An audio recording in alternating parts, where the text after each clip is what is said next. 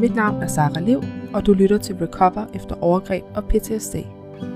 En podcast, der har fokus på konsekvenserne efter overgreb, at udbrede kendskabet til senfølgerne og vise, at der er en vej mod healing. Velkommen til.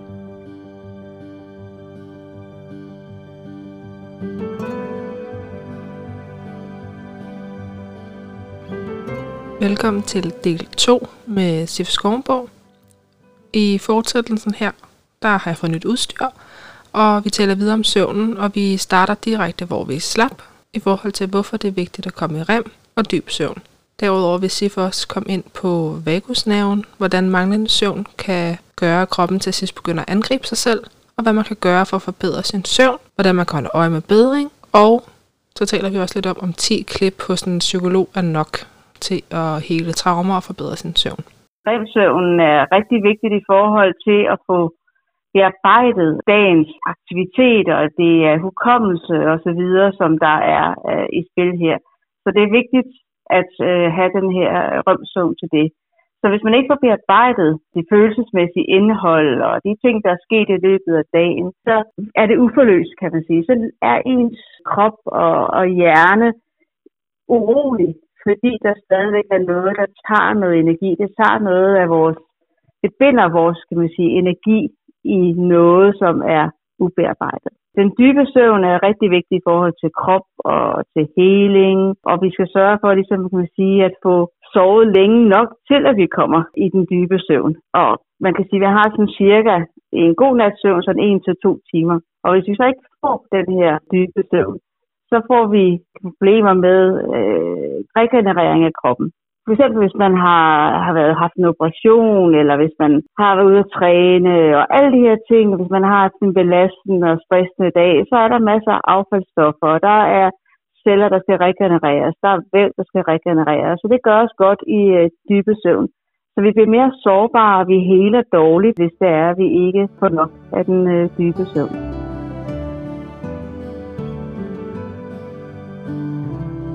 Hvornår nok søvn er nok, det er svært at sige, fordi det er så individuelt.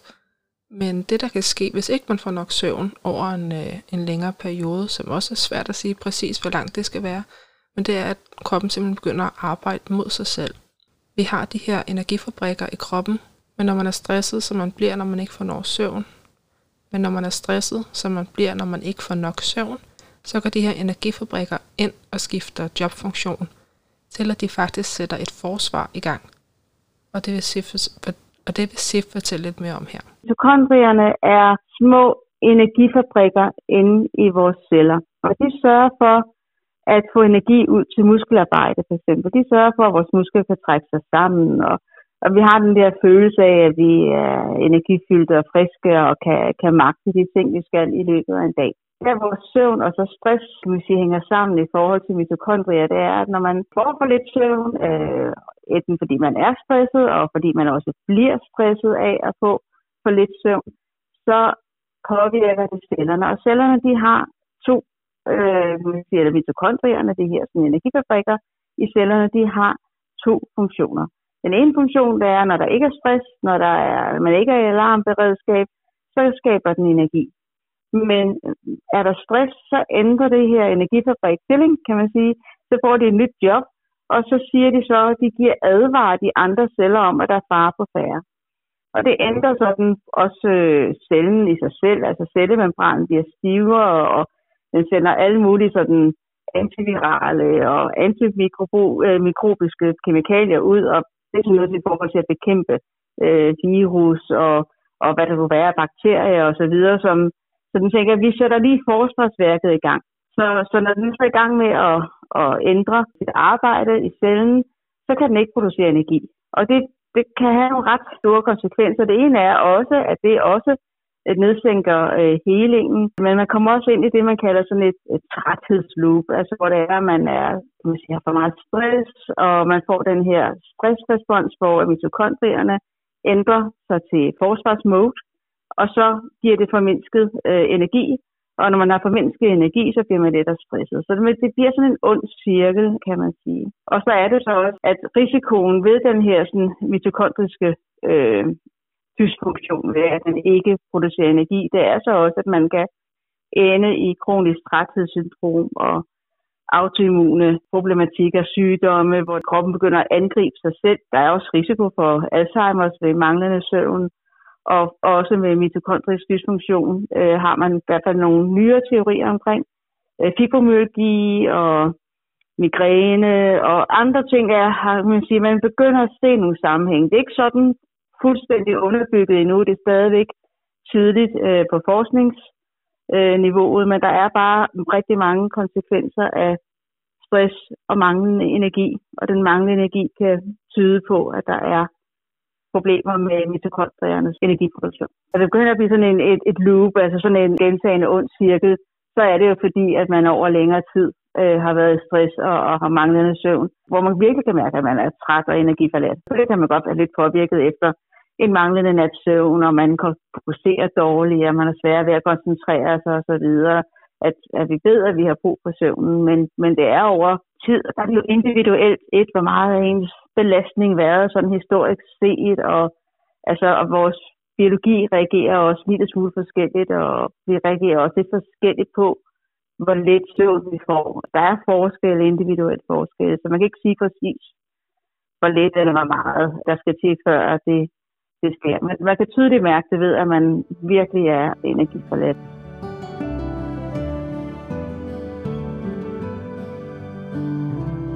Okay, så det vil vi helst undgå, men hvad kan man så gøre for ikke at komme derud, hvor man kommer i det her træthedsloop, og kroppen begynder at angribe sig selv? Det gennemgår SIF her med nogle helt konkrete råd. Altså man skal arbejde simpelthen med at få nervesystemet i ro. Og det er både søvn og at nedsætte, kan man sige, de stressorer, der er. Og stressorer, det er de ting, øh, som, som stress. Det kan være ydre stressorer, som at der er meget uro i livet omkring os. Øh, det kan være indre stressorer, at vi tænker meget negativt. Øh, det kan være det, der hedder ydre til indre stressorer, at det vi spiser og drikker, hvis vi spiser meget sukkerholdigt, meget kaffe, alkohol og så videre. Altså noget er med til at, at stresse vores øh, systemer og også at påvirke vores søvn. Så det er sådan ligesom to sider af en mønt, stress og, og, og søvn. Ikke? Så, så man skal arbejde på at nedsænke altså på de her stressorer øh, mennesker, både på det indre plan, hvordan de tænker, og ydre plan, hvis der er noget der, der skal ændres, hvis der er meget belastning i dit liv, så kan der være, der er noget, du skal gøre der. Og så skal man jo arbejde med de her sådan, klassiske råd i forhold til, til søvnen, ikke? at man Prøv at stå op øh, og gå i seng nogenlunde samtidig hver dag, plus minus en halv time. Sørg for et øh, mørkt øh, rum. Sørg for at soveværelset det er brugt til at sove i, og ikke at spise i og se tv i og alt muligt andet. Undgå blåt lys en time før du skal sove. Og måske gået dig en tur øh, om aftenen, øh, få brugt din krop lidt, eller lav noget spænd op, spænd af, brug nogle åndedrætsøvelser.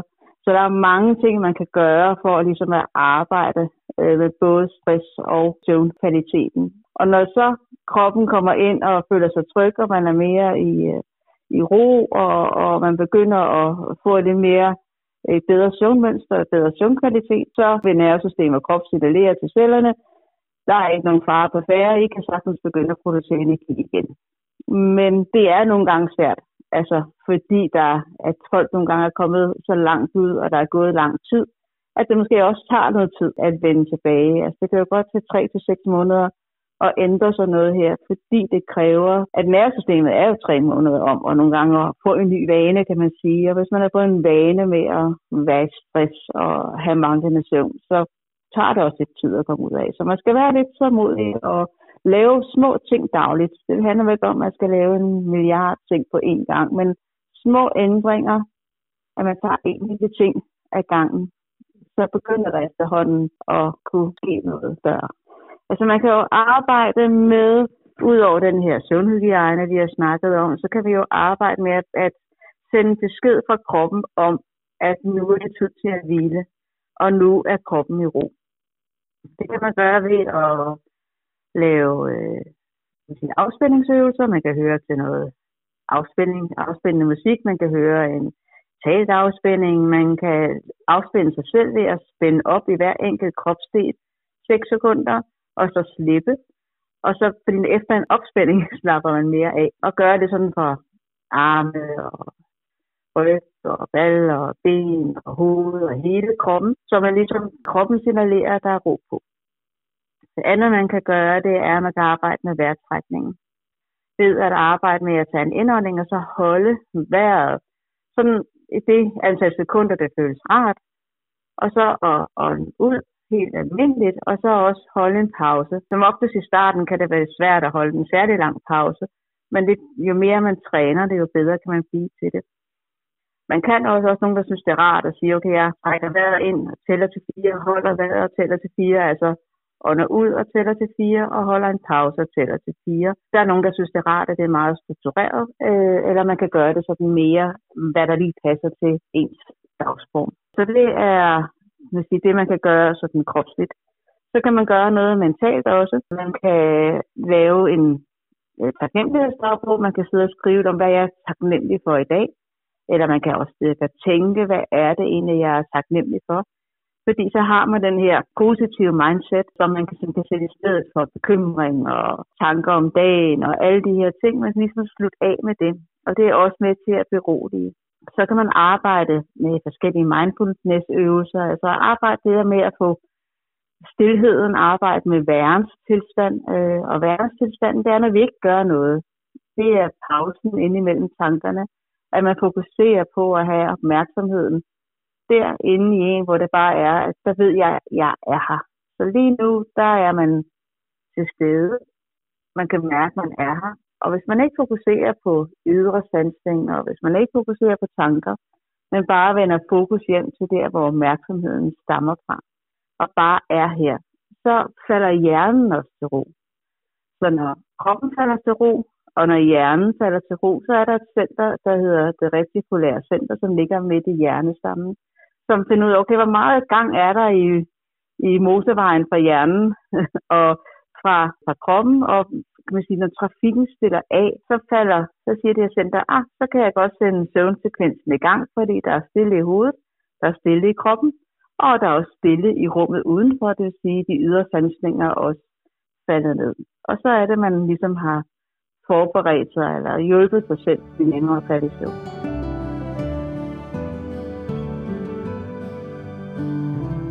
Nu har gennemgået en masse søvnråd, og hvad du kan gøre for at forbedre din søvn. Men det er også vigtigt at sige, at hvis du har et eller flere traumer, som du ikke har fået bearbejdet, altså du ikke har talt om og ikke har arbejdet med, både i krop og sind, så vil de her råd altså ikke være til særlig stor gavn. Fordi det er nødvendigt at kigge på de traumer, du har med dig.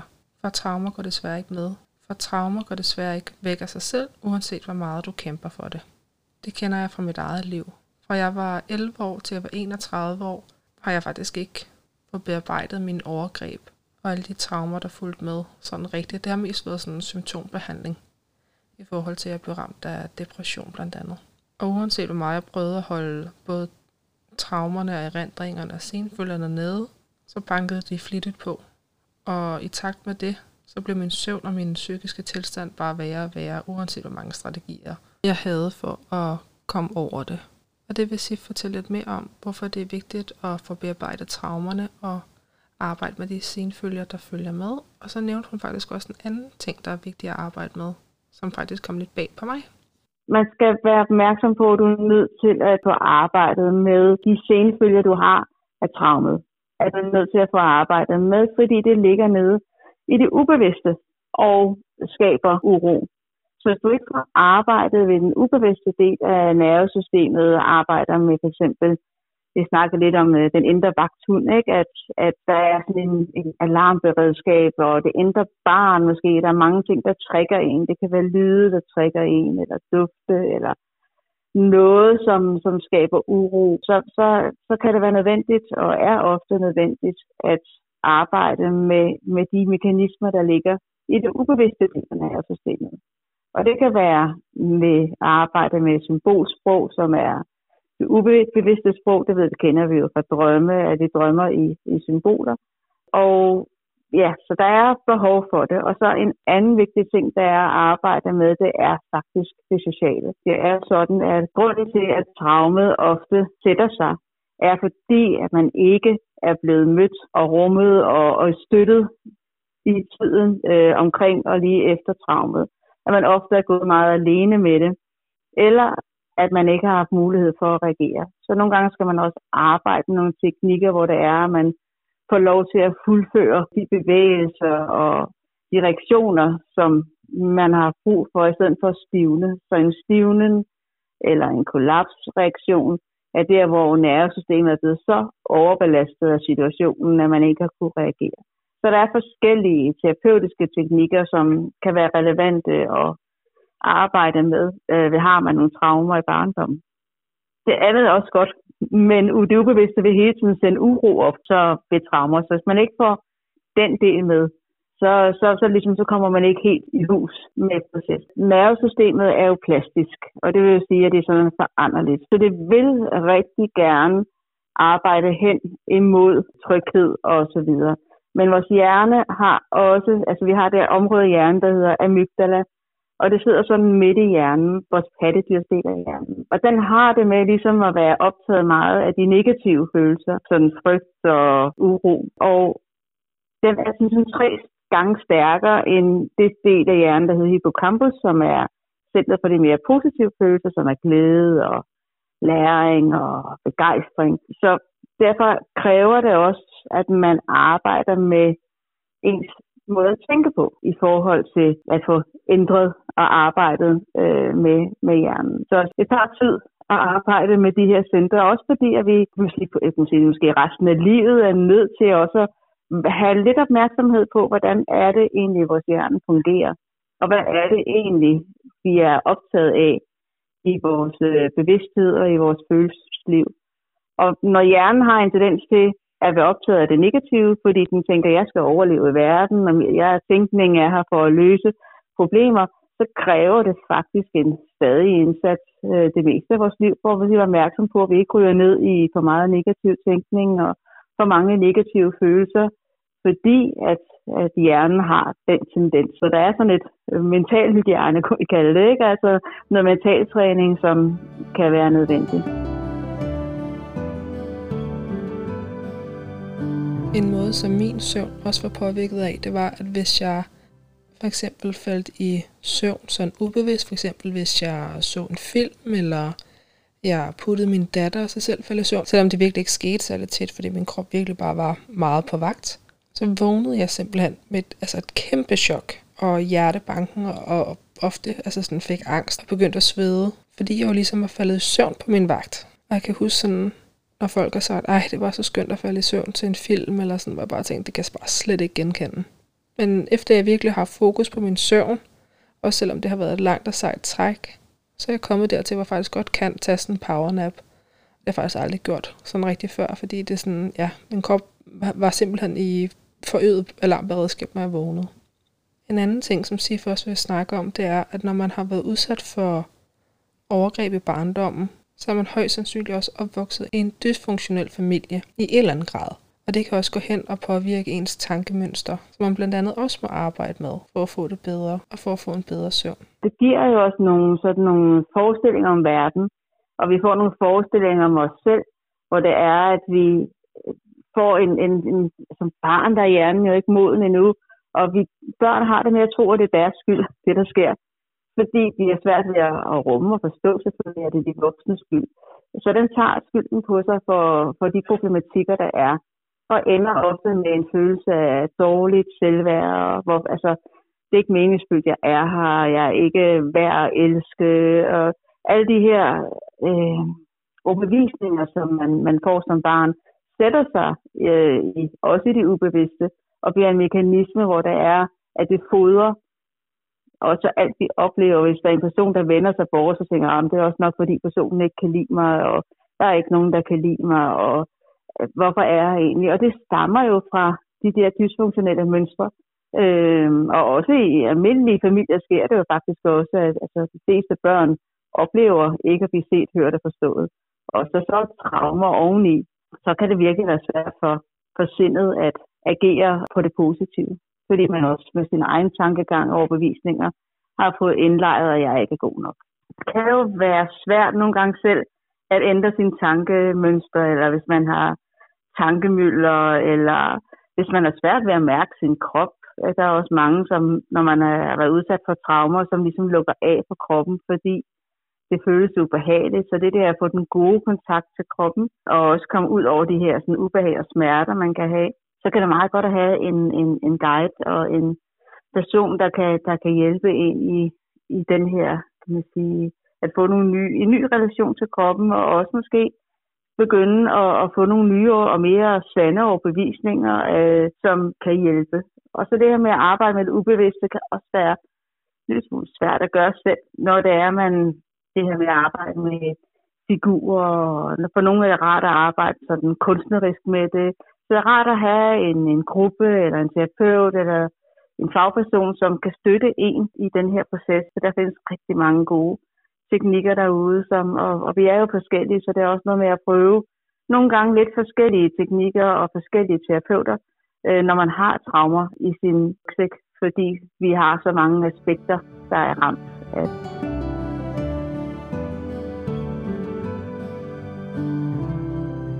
Jeg har selv været igennem en hel masse forskellige behandlinger og terapiformer, og noget har virket for mig, og noget har bestemt ikke tværtimod. Øhm, og det har jeg faktisk lavet en episode om, der hedder Terapi- og behandlingsjunglen, som du er velkommen til at lytte til og få inspiration og ja, høre mere om mine erfaringer, hvis du har lyst til det. Og det kan jo hurtigt løbe op i kroner og øre. Øhm, og hvis ikke du ved det, så kan man få 10 klip hos sin læge til en psykolog. Og jeg spurgte Sif, om, om det var nok. Altså om, om de her 10 klip 10 samtaler, det var nok til at få arbejdet med nervesystemet og begynde at få det bedre. Og bagefter så fortæller Sif lidt om, hvornår man ved, at nervesystemet begynder at få det bedre, hvilke tegn man kan lægge mærke til, og også en konkret øvelse til ligesom at overvåge ens tilstand. Og her kommer vi ind på vagusnerven. Det, er, jeg har ikke rigtig hørt om nogen, det er nok for. Det kan godt være, at der er nogen, men det er sjældent nok. Fordi der er et, at øh, en psykolog, øh, kan man sige, har en tilgang, øh, som også er god, hvor det handler om forståelse og få sagt noget højt og få nogle erkendelsesprocesser. Men der er sjældent, man kommer sjældent rundt omkring kroppen. Øh, man kommer heller ikke altid omkring det, det ubevidste og få arbejdet med det. Måske kommer man til at arbejde lidt med tankegangen, så man, man begynder, man påbegynder noget, og det kan være et godt sted at starte. Men det er som sagt, så er det både krop, det sociale og det ubevidste øh, og ens overbevisninger, altså den måde ens tankegang er på, som er ramt af det her. Så der er brug for længerevarende indsats. Så vil jeg lige kort forklare lidt om vagusnerven. Fordi det, det, det er der, hvor man sådan kan se tegnene i det. Og vagusnerven er den nerve for den mest udbredte nerve i kroppen. Og den går ind og arbejder med alle de indre organer, og det arbejder med ansigtsmuskulatur og så videre. Og den har tre gear, kan man sige. Ikke? Og når den er sådan i øh, den ventrale, den forreste del af det, så er man tryg. Så er, kan man, kan man sige, smile til folk, og man, kan, man har humor, man har ansigtsmimik, man har øjenkontakt, og hvis man kan begynde at se, at det kan jeg, så kan man se, at der er, der hvor nervesystemet er i ro, at det er til stede. Hvis man så er i kamp eller flugt, så er man så i, den anden, i det andet gear af det her, øh, den her vagusnerve. Og så er det her, hvor det er, at man flygter ind i at sidde og spille, eller flygter ind i at spise, eller have et alkoholmisbrug, eller øh, at man hele tiden sådan er aggressiv og hele tiden sådan føler, at man skal kæmpe for alting. Og det tredje gear, det er så det, hvor man fryser, altså der, hvor man ligesom bliver stivnet, hvor det er, at man er ude af sig selv, eller hvor det er, at man ikke kan reagere. Og det, man sådan kan gøre for at kan man sige, overvåge, hvordan er tilstand i nervesystemet, man kan lave sådan en lille cirkel, og så lave ligesom tre farver, hvor grøn, det er, jeg har været social, jeg har haft det godt, jeg har kan man sige, jeg kan værke, jeg har haft ro eller hvile. Så kan man tage en gul farve, som siger, her jeg har været i kamp og flugt, og så har man så den røde, her har jeg været sådan ligesom fastfrosset ude af mig selv. Og så kan man tegne på sådan en dag, så kan man lave hvad man kalder verdens korteste dagbog. lave den her cirkel og sige, en stor del af den her dag har jeg været socialt tilpas, som man nu er, alt efter hvilken individ man er, eller jeg har kunne have øjenkontakt, jeg kan mærke, at jeg har ro, jeg kan mærke mig selv. Det har måske været en tredjedel af dagen, så tager man en tredjedel af farver den grøn. Og så har man måske været to tredjedele i, i, at man har siddet og været i flugt og i kamp, og så tager man så og farver det resten gul. Så man ligesom kan sige, okay, jeg kan sådan overvåge, hvordan ud fra den aktivitet, om hvor de her tre gear har jeg været i i dag. Jo mere man så kan se, ah, i min lille dagbog her, der bliver mere og mere grønt, eller man kan se, okay, den her dag, det var virkelig en dårlig dag, der var jeg rød det meste af dagen. Så kan man ligesom sige, okay, over tid kan man begynde at se, jeg har det bedre. Og det kan man jo mærke med, at jeg kan mærke min krop, jeg kan trække vejret, jeg kan være social, øh, have en social interaktion. Jeg er ikke sådan ud af mig selv, eller hastig, eller sådan, alting går lidt for hurtigt, når man er i kampflugt. Så man kan ligesom begynde at, at, at fornemme mere og mere, hvordan, hvordan ser det ud, hvordan er min tilstand.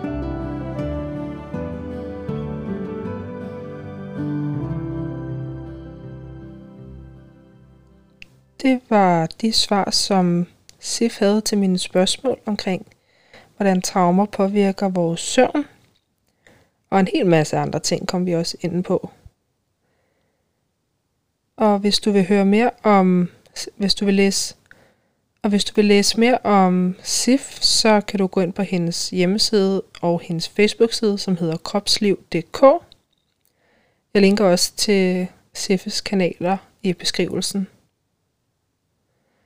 Og Sif har fortalt, at hvis du sidder inde med et spørgsmål, efter at have lyttet til episoden her, så er du velkommen til at skrive til hende enten på hjemmesiden eller på Facebook-siden – det koster da ikke noget, det gør hun gerne. I næste episode, der er jeg simpelthen hoppet på flyveren fra København til Aalborg for at mødes med Mia. Mia har været udsat for seksuelle overgreb af sin far i barndommen. Og selvom det bragte en masse kaos med sig, at hun holdt fast i hendes fortælling og fortalte det til sin familie, så ser hun faktisk stadig sin far i dag. Det og meget andet har vi taget en snak om. Vi kommer også ind på, hvilke konsekvenser de her overgreb har haft for Mias liv, både i forhold til studie og i forhold til kærlighedsrelationer. Vi kommer også ind på, hvad der har været godt for Mia og hendes helingsrejse, og hvordan hun har det i dag. Jeg håber, du vil lytte med.